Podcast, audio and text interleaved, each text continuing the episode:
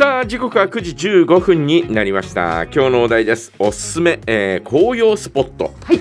おすすめ紅葉スポットでございますがね、えーやっぱりね市内はやっぱり、えーなんていうのかな、えー緑ヶ丘公園ということになるのかな。ね。あのー南の森えーの方面はね、ほう、えーどうなのかなとかって思ったりなんかしますけどね。ハブクームのあたりとかね、ええ。えーあのあたりも綺麗だと思いますし、はい、えーそれからね、えーこの後、えーもっとお詳しく聞きたいなと思いますがえ麦音のあたりね。そあのあたりもいいんじゃないかなというふうに思いますよ。う。ねうんねえー十勝管内で言えば私があ今年は行けてないんですが、え、え、えーよく行くのは福原山荘。あ、有名ですね。えーここはやっぱり見事ですよね。うん紅葉というかね、えーまあそこ自体が、えーこうね、えーこう景色のいいところなんで、えー福原山荘の展望台から見るとですね福原山荘をこう見下ろすような感じなんですが、はい、福原山荘のこの敷地があって、えーその向こうにえー山々が、うん、えーそこも色づいててっていうのはですね本当ね綺麗だなというふうに思いますね。ああとはなんだろうなやっぱりちょっと遠出するとオンネトとかはい、はい。相当いいと思いますよ。相当いいでしょううね。んえー湖面に映る紅葉の雰囲気がですね、うんえーいいんじゃないかなというふうに思いますし、えーそれからそのやっぱりそうなるとやっぱり然別湖とかね叱別湖いいですね。然別湖唇山。うん唇山唇いや唇にしか反応しないのかいね えー唇山がですね赤くなるわけですよ。はい。えーねえーそれが湖面に映ってですね、うんえー真っ赤なルージュを引いたようなですね そんな唇になるわけですよ。唇だからね。ねはいえーまあそのあたりもですね見頃じゃないかなというふうに思いますし、はい。あのもう多分あのもうおこの時期は山場は越えたのかもしれませんが三国峠からね、えー三国峠の上の方から見るね、えー景色というのはですね、えー必ず、えー毎年写真を撮る方とかねそうですね。えーいらっしゃいますからね。ええうん。あそこはねきっとねもみじじゃなくて黄色くなるんですよね、うん。それがきっとすごく美しいんだと思います。うん。なんかあの夏だと緑で、うん。でこの時期は多分ね真っ黄色に色づくそんな感じだったと思いましたね。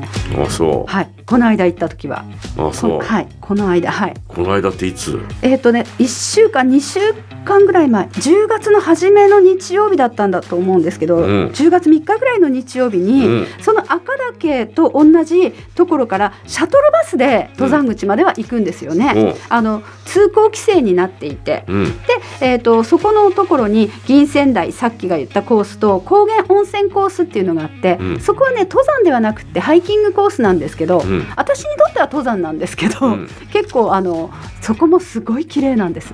いろんなねあの沼とかが、うん池とかが点在していて、うんでこう巡っていくコースなんですが、うんそこもねすごくいいのでぜひ皆さん行っていただきたい。昔そうだなそう言われると昔、えー、10月の終わり10月だったかな10月ぐらいだと思うんですが、はいえー息子がまだあー小学生の頃に、ええー旭山動物園に行ったんですね、え、はいえーその時に、えーその三国峠通って行ったんですが、はいえーそこで、えーなんとかあツアーツアーっていうかあのバス乗り場みたいなそうのが途中であって。はいえーなんだろうこんなとこにバス乗り場なんてあるんだとかって、えー思ったら後で調べたらちょっとね、えー紅葉を巡るうそんなような、えーところだったというのがね後でわかるんですが。えそうなんですよー、とかねっ。て思いましたけどね。すごいと思います。うん。ただここねヒグマの生息地なので、うん。入り口っていうか登山口のところに小屋があって、うん。そこでガイドさんのレクチャーを、まん。15分から20分ぐらい受けなきゃいけ受けなきゃっていうか受けて、うん。でその後入山するんですよね。うん、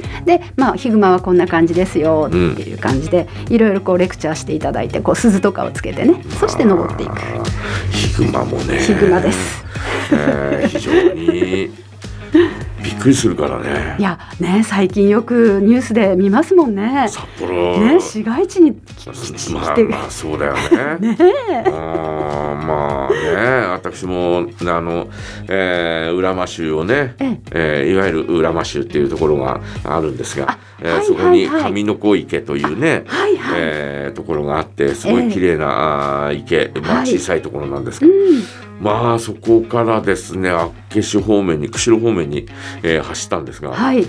いたよね。あえー、えー、本物が。本物、まあ小さいや小さいまあ、小さいといっても、えー、7 8 0センチ、えーだったんだろうな、えーガードレールの上に黒いのがなんかこうカーブ左カーブだったんですが、えーそのずっと手前にガードレールになんか黒いものが乗っかってるなとかと思って、だんだん近づいてったらそれがヒグマだったっていうね、びっくりしましたけどね。うん。まあまあまあこっちにはね、えーそのまま山に上がってったんで、はい。えーこっち見向きもせずうー山上がってったんでよまあよかったですけど。ねうんまあ、車から降りることなくね、えー見るというねそんな状況だったんで、へうんーだから紅葉見に行くのもいいけど奥まで行くといねや、そうですえーちょっといろいろとおそういった意味では、えー熊にね、えー遭遇する可能性はないとは言えないよね。そうですようんねまあ今あの、えー里山っていうのはねええ。市街地があって山があってその中間あたりを里山っていうんだけど、はい。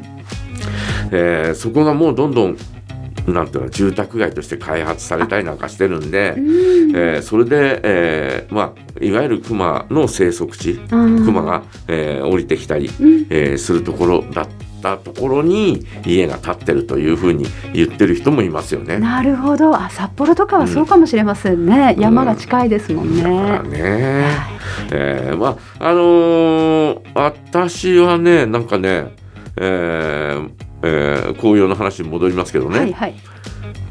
桜の綺麗なところは紅葉も綺麗のような気がするんですよ。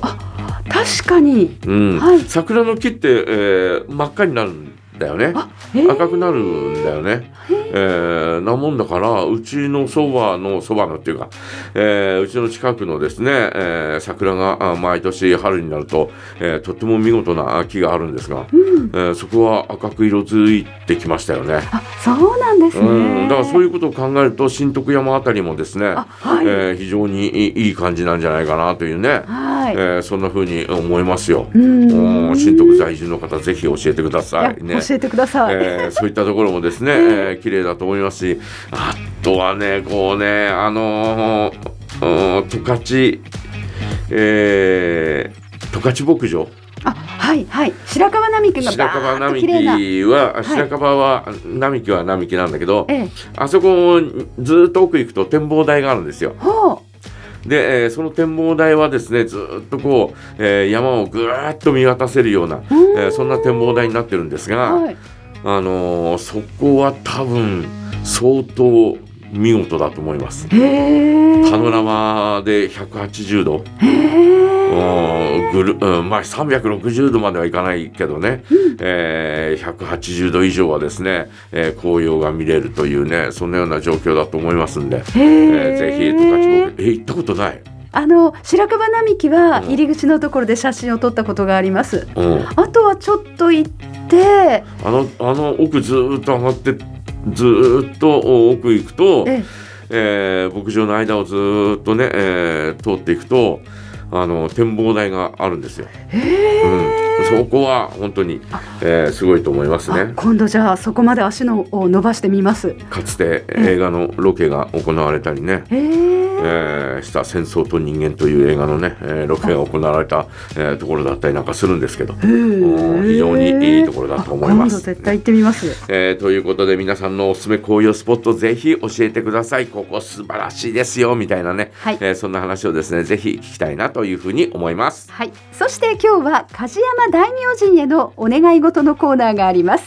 お題、そしてコーナーなどへのメッセージはいつものようにジャガアットマークジャガドット fm でお待ちしています。それでは一曲お届けしましょう。石川ハンナ空に咲いて。